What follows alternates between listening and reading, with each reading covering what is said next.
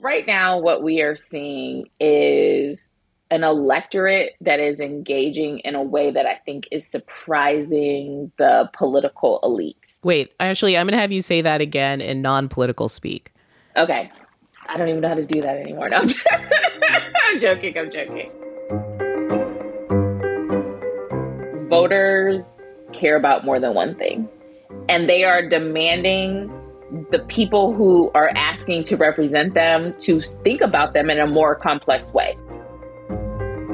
When Democrats have national success, it's because they build broad coalitions. Their big tent is their greatest strength. It's also their greatest weakness, and our guest today knows that as well as anyone.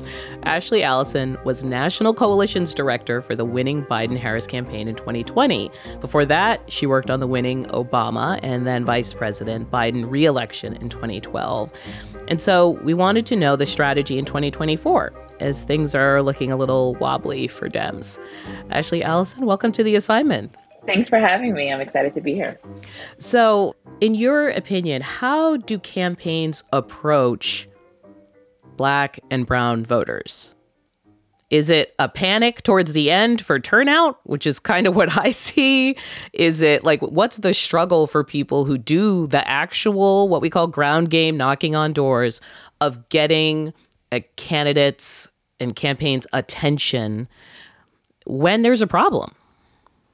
You know, historically, in both parties, when they do outreach to communities of color, it is what we call GOTV, get out the vote. And that is literally the last four days of the election cycle where you aggressively knock on doors to get people to turn out to vote. That is not a winning strategy. It never really has been, but I do think particularly on the Democratic side, folks have realized that that's not going to get it done in 2024. Because there was a sense you could just show up at a church. Like if you just talk to the right preachers, right teacher, they would drive the church yes. ladies. And that was the black vote sentence caps. Yes. So this is like, yes. as on the reporter side, this means your editor's like, I think you should uh, go to the barber shop and uh, right. see what you just be like, oh my God.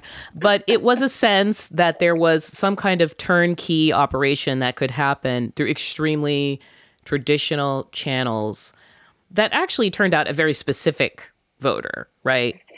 It was you go to community gathering spots. So whether it be the church for older black voters, whether it be the barbershop, you know, in 2008, 2012, we had a barbershop and beauty salon program uh, in the Latino community, we would sometimes go to community health centers and register folks to vote. For young people, college campuses, go register a bunch of folks on college campuses. But what we know is that voters aren't going to turn out most likely after just one touch. And in, an, in t- particularly in 2024, in an environment where you have so much incoming from social media and so many things to get your attention and then to lose your attention with the snap of the finger, the consistency in which you have to engage a voter has changed drastically. And it's not that you can just go, I haven't been to a beauty shop in over 15 years. So you're not going to get me. When I used to go to the braid shop in Harlem, when I lived in New York 15 years ago, it's different from how I engage with black hair now. And so the the Democratic Party, the political mechanisms in which how we engage people needs to change. I think that's the same thing for young voters. In a lot of places where people are engaging and in, in building community is online. Right. Um, it's in the gamer community. It's in TikTok. So the approach can't just be four days before, and it has to be consistent and creative. And nothing wrong against my grandma's style of politics, but that's just not going to cut it anymore. All right. So now I want to talk about the hand wringing happening right now. yeah. I hear a lot of, whoa, it looks like black voters aren't going to turn out the way we thought they might, or mm-hmm. that they're not as enthusiastic about Biden the way we assumed they would be, or that they are interested in Trump, certain segments of the population that are surprising for people. What's the chatter among people who have done this work, the consultant class, about what is happening to Biden right now? There's a lot of different complexities to it. The first is black voters. Folks are worried about where black men will be in this election cycle. We have seen from 2016 to 2020 and now 2024, it seems like the black male voting population is continuing to vote more and more Republican over the last eight years. So that's grave concern. There is a question about younger black voters, which I technically, because I'm still under 45, fall into. Where if black voters are your base voter and you need to turn them out in numbers like Obama had at 95%, and you lose 20% of black men in 2024 and you lose maybe 15% of young black voters under 45, the question is can Biden win in 24? There's a separate conversation happening about young people and will they be excited enough to show up and vote? And it's not just whether people will show up and vote, it's also the question of will they vote third party. The third thing I'm hearing, which I think is the most problematic. And I don't want to actually leave out Latino voters also because Latino voters um, have traditionally been treated like a monolith, and folks not understanding that in Florida, there is a Cuban population that has been a target of mis and disinformation around socialism as compared to the Chicano in Texas who is a third generation voter who has a different feeling. Your list is getting long, Ashley. You're you're breaking down the whole. I thought you'd say there's a problem here and there in the coalition. You've worked well, your way all the way through Hispanic voters. Because because it matters, and I think that if you approach this work as though black, brown, and white, you're going to lose. And I think voters feel sometimes that that is how I'm not saying this is what's current, but sometimes it feels like that's how people approach us. You're black, so you're going to vote Democrat. That's not the case anymore. The final thing I will say is like in the coalition, what I'm hearing people say is, well, don't they know what's at stake? The alternative is Trump. And my statement would be I think these communities are acutely aware of what is at stake, which is why they are ringing the alarm right now and asking candidates to speak to them directly about what they need to improve the quality of their lives. And that last piece is, I think, what has to happen in the next year for the Biden coalition to shore up some of these numbers to ensure victory in 2024. You know, fundamentally, there was this idea that demography is destiny, right? This is something that Republicans used to panic about back in the day, that Democrats had this growing coalition, diverse pool of voters, and that was only increasing. And Republicans didn't and needed to work on that. Trump came along and kind of blew that out of the water. How do you think Democrats need to think about this differently?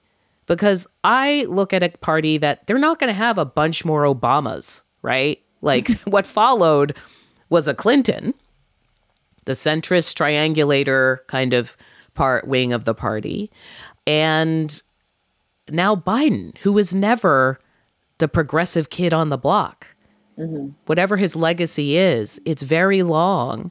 And as you said, it was not being an Obama like figure there is still a panic about centrism, reaching out to moderate voters, reaching out to white voters. I don't think the lesson from the Obama years has been like, yeah, the coalition, we're going to just keep working on that. There seems to be a little bit of a, well, mm, do we have to? Maybe the progressives talk too much. Like, what? How, you're laughing, but do you know what I mean? Don't you get that? Yeah. Like, there's kind of like maybe y'all need to settle down and let us moderates take care of things. And I want to know what you think how people should think about that coalition going forward in a very literal consultant way. Not you're like, I love your messaging because I hear that Obama in you. But as the person who used to knock on doors, mm-hmm. what do they need to be doing right now? We are naming things incorrectly in our coalition people, you know, they talk about like, oh, wokeism and all this stuff. Like the progressive agenda is actually a, an agenda that is really popular with independents, with maybe not everything, but the overwhelming is really popular with independents, with Democrats, and even some Republicans. But because it's being like demonized as being too left or, you know, again, like be quiet, you you radical people over here who, you know, want people's lives to improve I think we have a, a, naming problem in our party right now that I would really encourage folks to get away from and, and lean into more the values and what what your policies will do for people's lives. And so, right now, if you go knock on a door and you've got voters who are doubters, who maybe are progressives, who are Black American, who mm-hmm. are Asian American, et cetera, who are like, you know what, not that excited. Like, what is to you the dialogue? I would talk about healthcare. I would talk about reproductive rights. I would talk about protecting our democracy. I would talk about creating more opportunities for jobs. I would talk about climate. What I have seen, now this is the consultant talking, what I have, have seen in focus groups and in polling is that maybe Bidenomics isn't the right term, but when you talk to voters actually about what the Biden administration has done for them, they like it. The difference is getting over how people are feeling and actually having a conversation with folks about what is actually happening. And I think that that is a winning message on the doors, meeting people where they are and saying, oh, yeah, you know, um, the tax child credit that like brought people out of poverty, that was something the Biden administration supported. We couldn't keep it going because of Republicans, but that that was overwhelmingly popular. Creating access to child care with the care economy. Those are things that when you actually talk to voters that are part of our coalition, they support. And those are the things that the Biden administration supports. I'm not saying it's an easy sell right now because we are in a moment where people are not feeling great, but I don't think you can now just say because people aren't feeling great, you can't have those tough conversations. That's why it has to start now. That's to go back to our beginning conversation. That's why if you just go the last four days, that's a failed strategy because you really can't have a real conversation and build a relationship with a voter in four days you need to start a year out and go into these communities and have the conversation. Be okay if you disagree, but let people know what you are for and what you will continue to fight for. I'm speaking with Ashley Allison, former National Coalitions Director for the Biden Harris 2020 campaign. We'll be back after a break. This podcast is supported by Sleep Number. Quality sleep is essential. That's why the Sleep Number Smart Bed is designed for your ever evolving sleep needs, so you can choose what's right for each of you whenever you like. Need a bed that's firmer or softer on either side? Helps you sleep at a comfortable temperature, quiets their snores? Sleep Number does that. Only Sleep Number Smart Beds let you each choose your ideal comfort and support, your Sleep Number setting. Sleep Number Smart Beds learn how you sleep and provide personalized insights to help you sleep better. All Sleep Number smart beds feature cooling, pressure relieving comfort layers for soothing sleep throughout the night. Temperature balancing bedding is designed to move heat and moisture away when you're hot. When you're cool, they hold their energy to help warm you. Sleep better together. JD Power ranks Sleep Number number 1 in customer satisfaction with mattresses purchased in-store. And now, save 50% on Sleep Number limited edition smart beds for a limited time. For JD Power 2023 award information, visit jdpower.com/awards. Only at Sleep Number stores or sleepnumber.com. Welcome back. My guest is Democratic consultant and CNN contributor Ashley Allison. Finish this statement. Barack Obama picked Joe Biden as his running mate because he was the elder statesman that made people feel comfortable with. But Barack which Obama. people? White people. white older people feel comfortable about Barack Obama being a younger person in politics um, and being a black man. Joe Biden picked Kamala Harris as his running mate because she was a young and up and coming person in the Democratic Party who represented the most important component of the Democratic base, black women. She's also extremely capable, but there was a demographic component to it as well how does that play into the moment we're looking at right now then? Like Joe Biden's appeal is not the same as Barack Obama's appeal. And Kamala Harris does not serve the role for Biden that Biden served for Obama. I know it sounds like a riddle, but I'm trying to figure out like who are who are they for? Like what is the version of the coalition that works with this combination of people? So I want to start with the vice president because she is a history maker, and sh- no one has seen a woman hold either one of these positions, let alone a woman of color. And so I honestly believe that when you are the first, people don't know how to engage with you. Yeah, and I hear so, you messaging because the press around her is very bad. It's bad. But I think the reality is most vice presidents don't have any press because they never pay attention to them because they were white men. And so she is getting a, a type of attention, I think, that is only happening because she is a black woman. Well, here's the thing. I remember people mocking the heck out of Dan Quayle. Like, I actually don't think it's unusual for a vice president to kind of not be looked at so highly. With her, it's directly tied into people's concerns about Biden, his age, and whether or not she'll be stepping into that position, and that that's a more visceral thing. The one thing I remember about Dan Quayle is that he couldn't spell potato, potato. correctly. See? Right? Kamala at least doesn't have a potato moment. Okay. She's actually getting it. off better. But think about it. The stories around Joe Biden under Barack Obama's presidency, they were there, but they weren't, is he up for the job? The stories around Dick Cheney, the stories are, I mean, Dick Cheney shot somebody and like it wasn't if he was up for the job. The stories around Mike Pence, the amount of coverage and the type of coverage that the vice president is getting is disproportionate to how other vice presidents have been covered. That being said, the vice president has an ability, and we're seeing it actually play out in real time, to speak to really all of America, but particularly to young voters, to women voters, to voters of color. Is she out there enough to make a difference? Yes.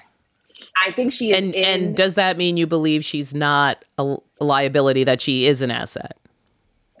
I think she is an asset. I think she is not in Washington circles right now because the reality is we're the chattering class that only will impact a certain type of voter. She's going into states, I think she's been to like 38 states recently, talking about abortion, talking about book bans, talking about gun violence. And from what I'm hearing, when I when I listen to focus groups and whatnot, when she goes there and she gets that local coverage, it does impact voters and, and they actually want to see more of her. I don't think playing to the Washington class is what will be successful. And I think that's what her team is doing now, getting her on the road and talking to real voters who actually will decide this thing. There are different ways that this coalition is shifting and changing, in part because I think the media consultants are starting to, as you said, look at the groups with a little more specificity. So, mm-hmm for instance, there is probably a diploma divide, meaning voters leaning more Republican or more Democrat, depending on how much education they've attained. That that mm-hmm. exists in the black community and the Hispanic community as well. There's definitely an income and working class divide, and that those exist in these other blocks of the coalition as well, but they weren't paid attention to the same way. As you said, if 95% of black voters vote for a candidate, you're kind of like, well, it doesn't matter what money they make or college or anything like that. You're sort of dismissive of it. But I feel like I see those fault lines becoming far more apparent now. Mm-hmm. They, they definitely are. I mean, I think if you look at, to your point, the diploma divide and the income divide, if you have a college degree, you are more likely to be able to move out of the working class and start to contemplate can I buy a home, which is really hard right now? Can I pay off my student debt? Can I build generational wealth in a way that my parents and my grandparents weren't able to do, particularly in communities of color? Those are all economic issues, but they might be the different a different type of economic issue where if you don't have a college diploma and you are thinking Am I going to be able to pay for childcare? Am I going to have an increased minimum wage? Will I have health care? Again, all economic issues. Oftentimes, people say, well, we'll just talk about the economy in broad strokes. But the way people engage with the economy is very diverse around racial backgrounds, around economic, and around geographic backgrounds. So, just to give an example, I can think that there's a very pronounced diploma divide within the Black community of more black women having yes diplomas, degrees, diplomas. college degrees. So if I think of it instead as not just black voters, hmm, there's some black voters going for Trump. Who could they be? What's going on? And instead think of it as, hey, maybe there are a lot of men who are working class or without college degrees who are black, who, like a lot of men who also don't have college degrees, like Trump. Like, then they're not the anomaly that we're making them out to be if we slice the numbers a little differently. One of the things that we hear the most from Black men in terms of why they are looking at or or have supported Donald Trump is because they believe he provides more economic opportunity. I'm not sure if we can point to the facts to say that black men's economic status improved under Donald Trump. But there is this feeling that whether he actually has programs or intention to do anything for black men, that because he talks about it in a certain way, in a way that the Democrats haven't, is why some folks are moving. So you you've just given me this sense of like the appeal of Trump to these different groups on different side of the diploma divide. So what does this mean for outreach? Because I think the narrative I hear in the press is well, gee, there are some black men who are really put off by Democrat support of LGBTQ issues. Mm-hmm. Or, gee, there are some Latino voters who may think that Trump's defense of masculinity, you know, against transgender mm-hmm. rights is appealing. That Democrats champion black women and therefore, et cetera, et cetera. What I think we're seeing right now, and I hear that, I hear the conversation with black men about masculinity and about LGBTQ issues. And it is not that they do not want that community supported it is this belief that they are not being paid attention to because of another community. And so it is this thought of that there's not enough for everybody. And that is a ploy, I think, that often it's like this replacement theory that somebody is going to come in and take yours. And the only way that you can protect yours is to cut somebody from the LGBT community out or cut a Latino out of this conversation. Yeah, or to say you're talking too much about X, X you shouldn't so you be talking be about thinking, that. Yeah. Yes. If you're talking about X and I'm not X, it means you're not thinking about me. That is the challenge that Joe Biden will have because the difference is in 2020, Joe Biden was the candidate. Now he is governing. And so people he was able to make promises in 2020, but now people are saying you could take action because you have the power to do it.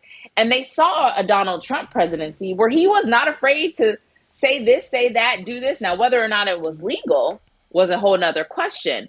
But the Trump administration was very erratic in their behavior and didn't follow the rules. And I think what we are seeing is that some voters that are part of the Democratic coalition want their elected officials to be just as aggressive in pushing for issues and policies that affect them. That's not to say that I don't think that this administration is doing that. But they need to do a better job in communicating what they're actually doing for each community. So, here is um, a theory of the case that we read in the New York Times that uh, quote if you're the biden campaign and you just can't remobilize the same level of support that you had among young black and latino voters you can still hope to do just well enough among the older white voters who represent joe biden's strength to muscle out a narrow win. I think that's a flawed approach to try and I don't think that's how our democracy should work. I think that. But aren't they uh, actually Joe Biden's like, isn't that his constituents? As you said, that's why he was brought onto the Obama ticket. Yes, and I think you cannot lose black voters. No candidate has lost black voters and been able to win. I mean, it is, and we don't just mean black voters, right? We're now talking people, about yeah. Muslim and That's Arab right. American voters in Detroit who disagree with how Biden is the supporting Israel yes. in prosecuting its war against Hamas if you have a coalition, and this is what Republicans always say, right? That Democrats have all these constituencies that they have to please, appease, mm-hmm. pander to. But is there something to that? Like that if his attention is over here, it's not over there, right? It's hard to support Arab Americans who believe this war is wrong and still appeal to maybe a strong Jewish woman vote that also is important to you in key states it's not just Arab and Muslims who are now having a concern about the Biden administration. And that's what, when people just put folks in pockets, it is, there are young white people who are, there are young black people, there are older black people who are asking certain questions. And I think when candidates, and I don't think the Biden campaign is doing this, but I think when candidates just say, oh, this is just the issue for this constituency, you then just pander to them and you, you miss the complexity of the human being. Also think it's really funny how like Republicans are like, oh, they got too many constituencies. I'm like, oh, you mean like Americans? They have too many Americans in their coalition. They have too many voters in their coalition. But we can't, you can't dare to dream to have a, a platform that would actually help Black, Brown, young people, queer people, disabled people. We can only have a, a, a agenda that is focused on one type of person, and like in Trump's term, rich white males. I mean, I don't think that's the country we want to live in either.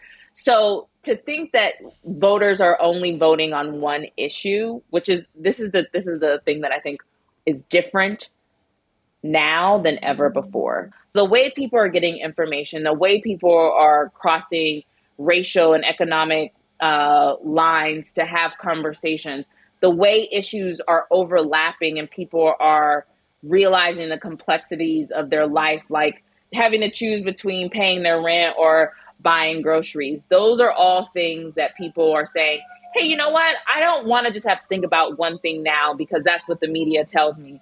I actually want to all these issues addressed is more prevalent now, I think, with the dialogue with voters than I have seen in my political career. So, when we talk about outreach and when we talk about meeting these different various voters where they are, I know there are all kinds of campaigns about it.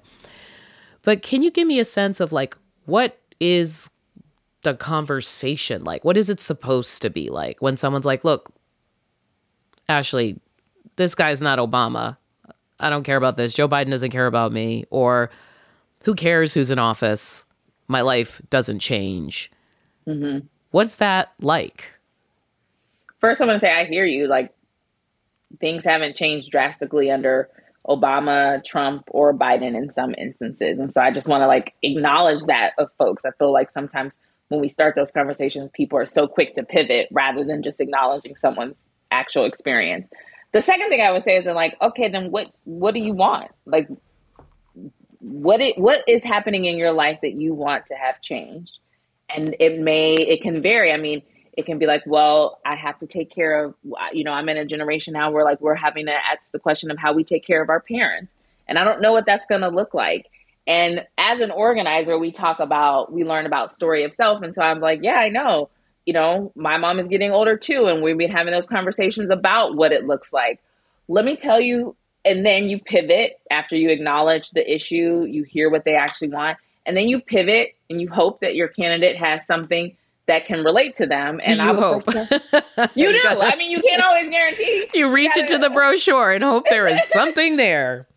But then you start talking about the care economy, making sure that caregivers are paid appropriately so they can live a, a, a, middle class life, but also making sure that we have access to that and talk about there the Biden administration did this on care. They had their first care month of action where they talked about okay i can see i can see why you're good at this but, it, but, it, but this is the thing this is the thing i understand people's frustration because I too am frustrated and I am a very privileged person in this world. And sometimes I just want things to move faster.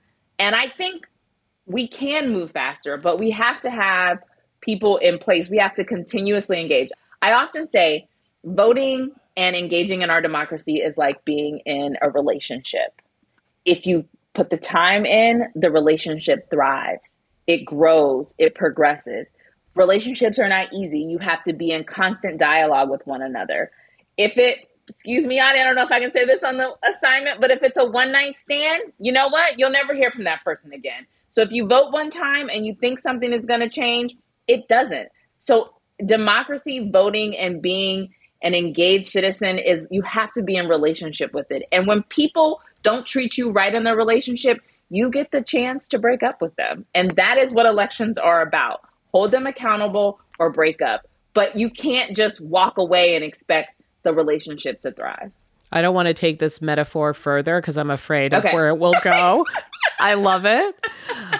But what what will you be listening for over the next, say, two, three months on the Democratic side? Are you going to be listening for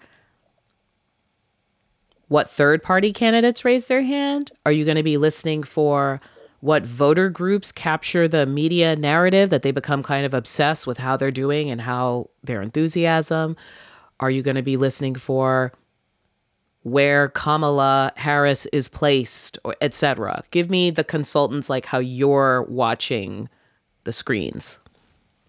Well, the first thing I'm going to be watching is what happens in the Republican primary. We assume Trump is going to be the nominee, but a lot can happen between now and February. And I am acutely aware of that. And I will. I'll be curious to see how the Democrats message as we go into Iowa, New Hampshire, South Carolina. Um, so that's the first thing I'm I'm watching because you're listing to, for what keywords? I'm listening to see how they talk about abortion, how they talk about healthcare, really how they respond to what the Republican candidates are saying, because this is like a test run for the general election for them. The other thing I'm listening for is like we can't ignore what's happening in the Middle East and that this is a issue that has really fractured the Democratic coalition. And so I am curious to see not so much what the campaign does, but how the Biden administration responds as they continue um, to get concerned from various components the Arab and Muslim community, the Black community, the young folks. Um, labor now is weighing in on this. I'm curious to see how that how they engage with people and have a conversation about where people are to get them to where they want them to be, which is ultimately to support them. Those are the two things that I think will be very determinative going into the beginning of this general election for 2024. Ashley Allison, thank you so much for talking this through with us. I hope to have you back on the show. Thank you. That's it for today. The assignment is a production of CNN Audio. Now, this episode was produced by Dan Bloom. I want to thank our senior producer, Matt Martinez. Dan Dzula is our technical director, and Steve Lickteig is executive producer of CNN Audio. Support to us comes from Haley Thomas, Alex Manasseri, Robert Mathers, John Dianora, Lenny Steinhardt, James Andrest, Nicole Pesaru, and Lisa Namerow. Special thanks, as always, to Katie Hinman. And we're going through our mailbag to find out what you want to cover. So please continue to send us assignments. The phone number is 202 854 8802. We're going to be answering some of those in an upcoming show. We'll be back with a new episode on Thursday. Thanks for listening. I'm Audie Cornish. Quality sleep is essential, and that's why the Sleep Number Smart Bed is designed for your ever evolving sleep needs. So you can choose what's right for you whenever you like. Need a bed that's firmer or softer on either side? Helps you sleep at a comfortable temperature, quiets their snores. Sleep Number does that. Sleep better together. JD Power ranks Sleep Number number 1 in customer satisfaction with mattresses purchased in-store. And now, save 50% on Sleep Number limited edition smart beds for a limited time. For JD Power 2023 award information, visit jdpower.com/awards. Only at Sleep Number stores or sleepnumber.com.